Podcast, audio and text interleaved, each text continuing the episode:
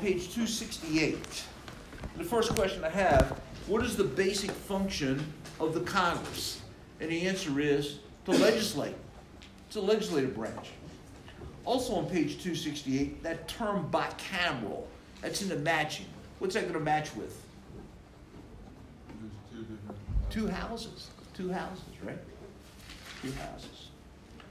Okay. Uh, on page 270, I'm going to ask this. I actually have two questions here. I'm going to go like this. Mr. Jones comes to Washington and serves three terms in the House of Representatives and two terms in the Senate before his retirement. How many total years has he served? Three terms in the House and two terms in the Senate.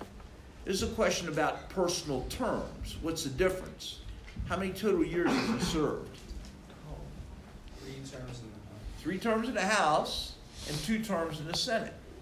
Ten? 18. 18. Three two year terms in the House and two six year terms in the Senate. Also, I have this question How long is the term of Congress? Two. Two years. How long is the term of Congress? Two years. Also, on page 271 in the matching, I have the term sine die. What's that going to match with? I don't know if I said. Well, I got it on the test. How do you how do you spell that? S I N E D I E. Oh, And it's going to match with one house cannot be in adjournment for more than three days without the consent of the other house. One house cannot adjourn without the acknowledgement or consent of the other house. Okay, on page 274, I'm going to ask this question. Every 10 years, the Bureau of the Census determines how many seats a state is going to uh, gain, lose, or remain the same. We call this,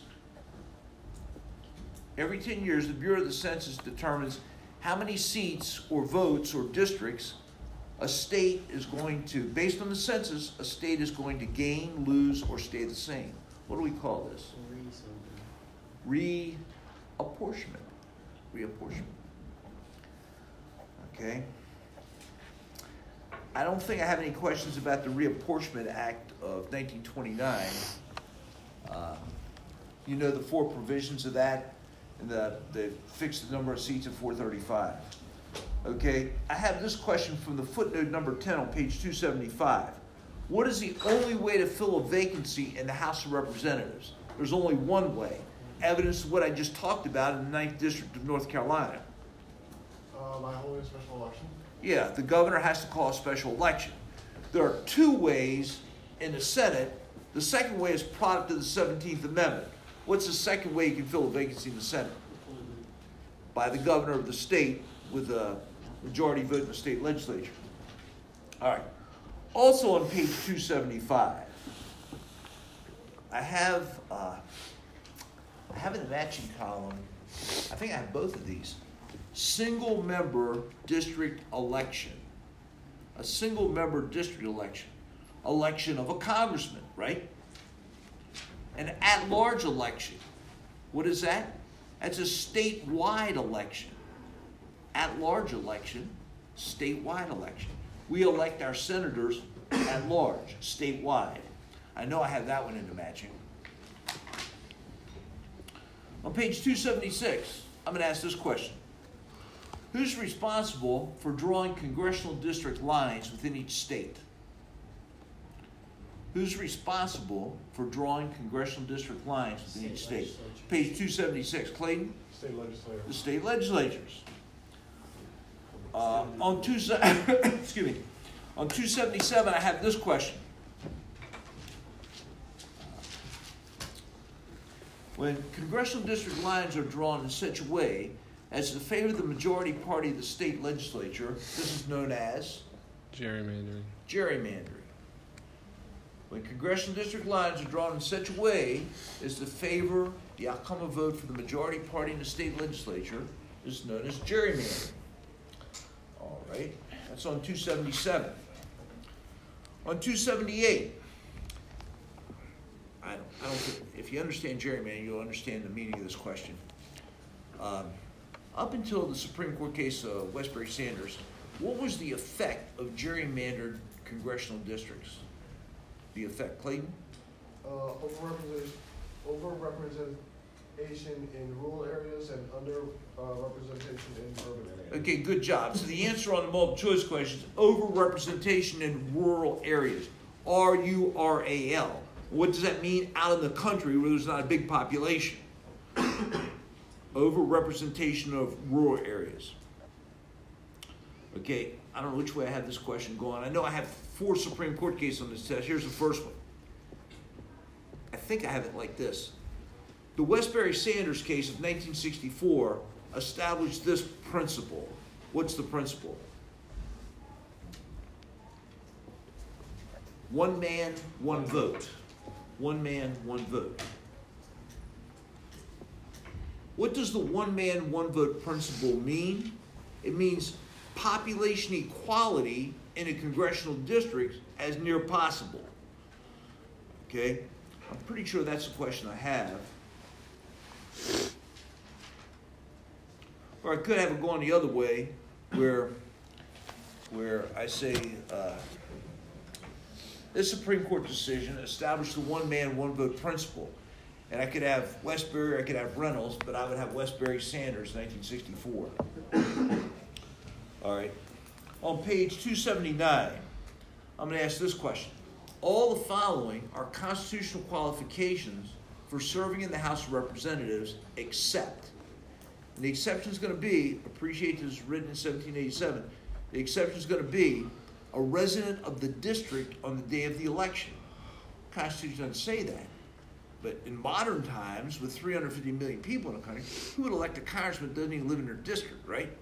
But the Constitution says a resident of the state on the day of the election. All the following are constitutional qualifications to serve in the House of Representatives except a resident of the district on the day of the election.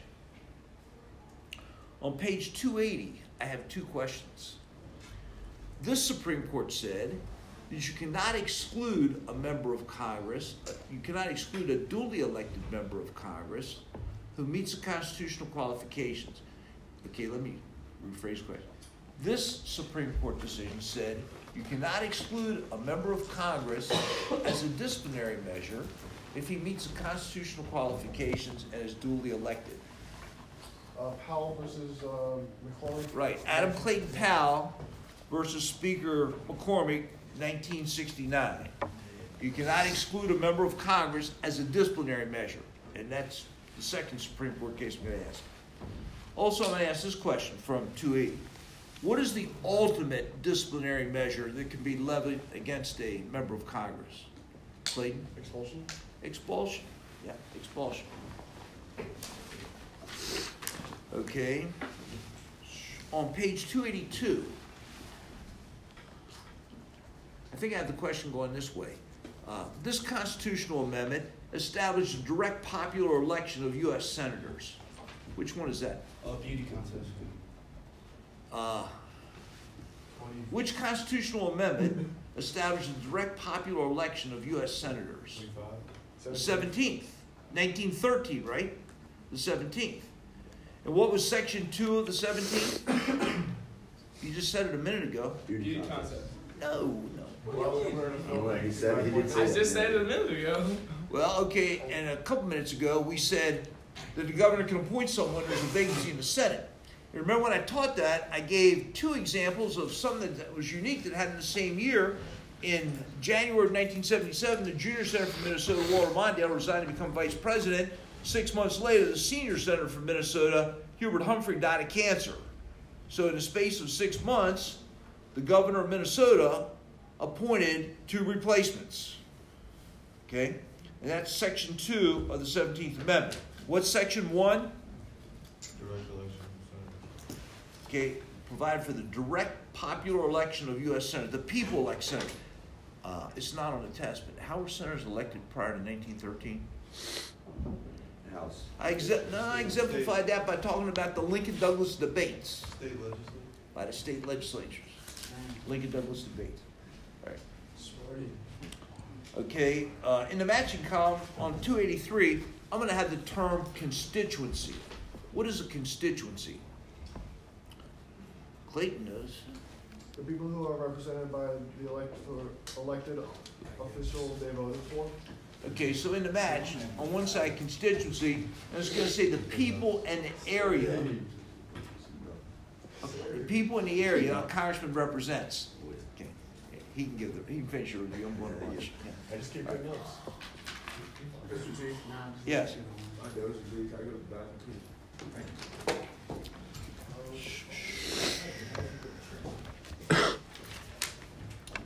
All right, uh, on page two eighty-seven, I'm gonna ask the question, uh.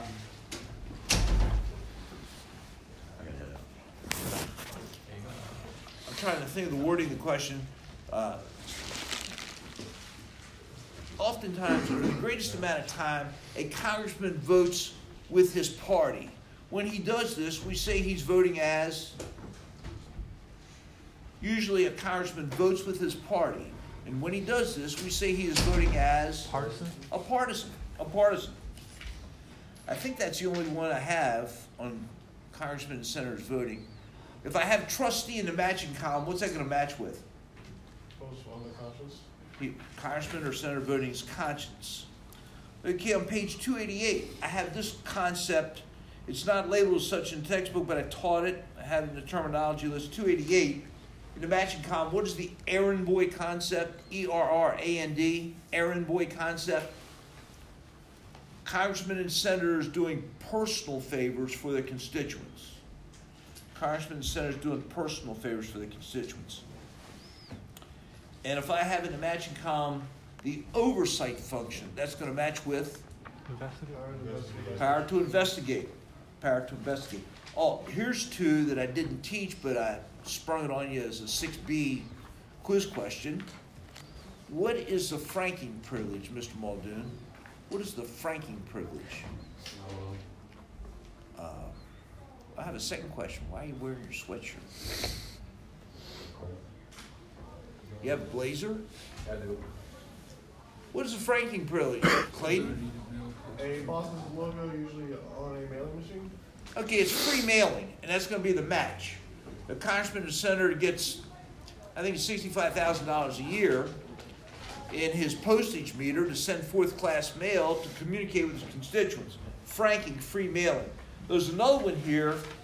I don't see it, but it's in this chapter here somewhere. Do you know what a junket is? A junket? Oftentimes, committees or members of committees will take a junket. That's in the matching column. Make sure that Nigerian and Mulvey get that term. What's a junk? They left. What? You know what a junket is? It's a trip to investigate. It's a trip to perform oversight. Also, I don't know if I taught this or not. A congressman and senator, they have a junket card, which gives them so many free air miles. I think on that junket card, they get either four or eight trips to their home district. So what it is, you take it, it's like a credit card. You get down to the airport and you reserve seats on a plane. I think they get four or eight to their home district in the course of a year. But if you're on a committee that's investigating African diamond mines, okay, uh, so you have a junket card to buy your airline ticket to go see African diamond mines. Okay, so there's two that's in the matching that I didn't spend a lot of time teaching franking and junket. Okay, on page 290, I'm going to have in the matching column the speech and debate clause. What's that going to match up with? Clayton? Establishes legislative immunity. Yep, it's going to match up with legislative immunity. I might have, I might have uh, this question How do you promote the freedom of legislative debate? And the answer is through legislative immunity. You- what's the purpose of legislative immunity? Promote the freedom of legislative debate.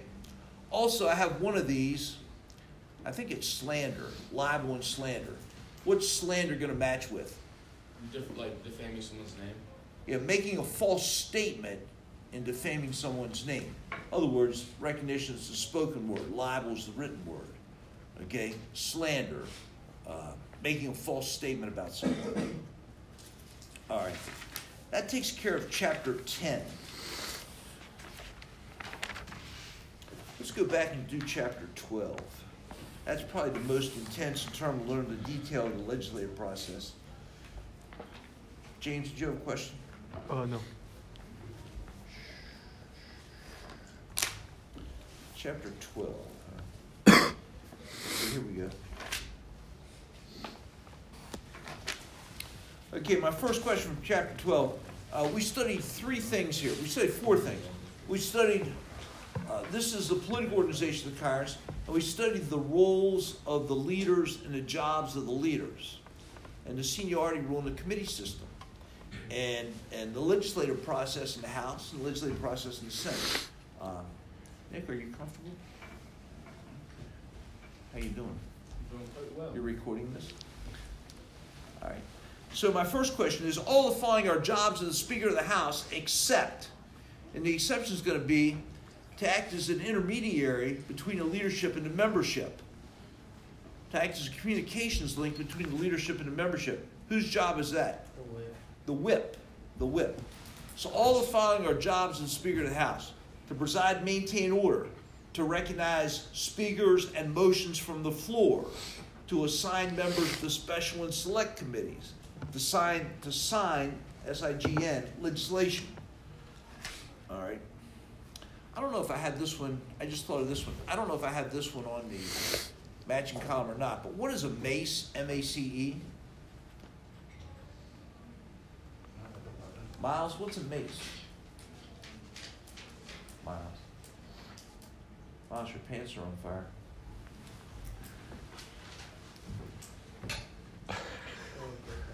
I think I can hit A mace is a sign, the symbol of the speaker. It's that pole with the silver ball and the gold eagle and the tassel, right?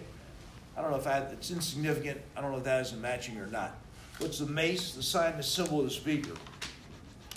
All right, in the matching on 334, I have the term party caucus. What is a party caucus? Convention? It's a It's party. a party meeting. Yeah, yeah. They have that right after the election for the purpose of getting organized for the new term of Congress, right? It's a party meeting to get organized for the new term of Congress. Each party in each house, the Democrats in the House call theirs a caucus, the other three call them party conference. Okay? I have this question What is the job of a floor leader, a majority or minority floor leader? And the answer is to manage the party's legislative program on the floor. To manage his party's legislative program on the floor. Okay, I also have the. I'm going to give the definition, you come up with the term. A person who serves as an intermediary between the leadership and the membership of the Congress is known as a whip. A whip. I'm going to ask this question. All the following are jobs of a standing committee chairman, except the exception is going to be manage the party's legislative program on the floor. That's the job of the floor leader. What's the committee chairman do? He decides what bill is going to be taken up, pigeonholes the others. He sets up subcommittees of his committee. He decides uh, whether they're going to have public or private hearings on a bill, who the expert witnesses are going to be. He is the floor. He is the uh, floor manager of the bill. When that bill is debated on the floor, he sits in the speaker's chair and runs the debate. Ted, Uh, what was the exception of the said? uh, the job of a floor leader, which is uh, manage the party's legislative program on the floor. That's the job of a floor leader, not a committee chairman. Although, that bill goes to the floor because it has a rule, he's going to sit in the speaker's chair and run the debate. And that's called being the floor manager of that bill. What is the seniority rule? You get to pick what committee you want to be in. Okay, so I might have that in the match, and seniority rule is going to match with basis for making standing committee assignments. Also, I have this question. I love this question. How inventive is this question? All the following are differences between the two houses of Congress except. All the following are differences between the two houses of Congress except. And the exception is going to be basis for making standing committee assignments. They both use the seniority rule, right? Basis for making standing committee assignments. They both use the seniority rule. Also, I have this question. I like this question too. All the following statements about Senate operation are true, except the exception is going to be uh, originates financial legislation and tax bills. All financial legislation and tax bills have to originate in the House. All the following characterize Senate operation except originates financial legislation. Okay, in the matching column from page 337, I have safe seat concept. What's that going to match with? What is a safe seat? Oh, oh that's someone that just. gets Carson? Somebody comes from a one party state, a member from a one party state. Safe seat. Okay, section two, the committees. The committees. I'm going to use that quote from Woodrow Wilson. Where's the real work? Where's the real work of Congress performed? Standing committees. In the standing committees. In the standing committees.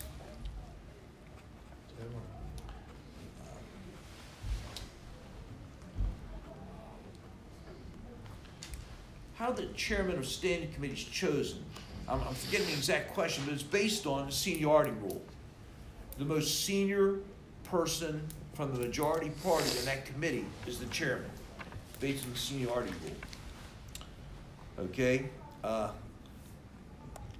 I'm going to ask two questions about the Rules Committee.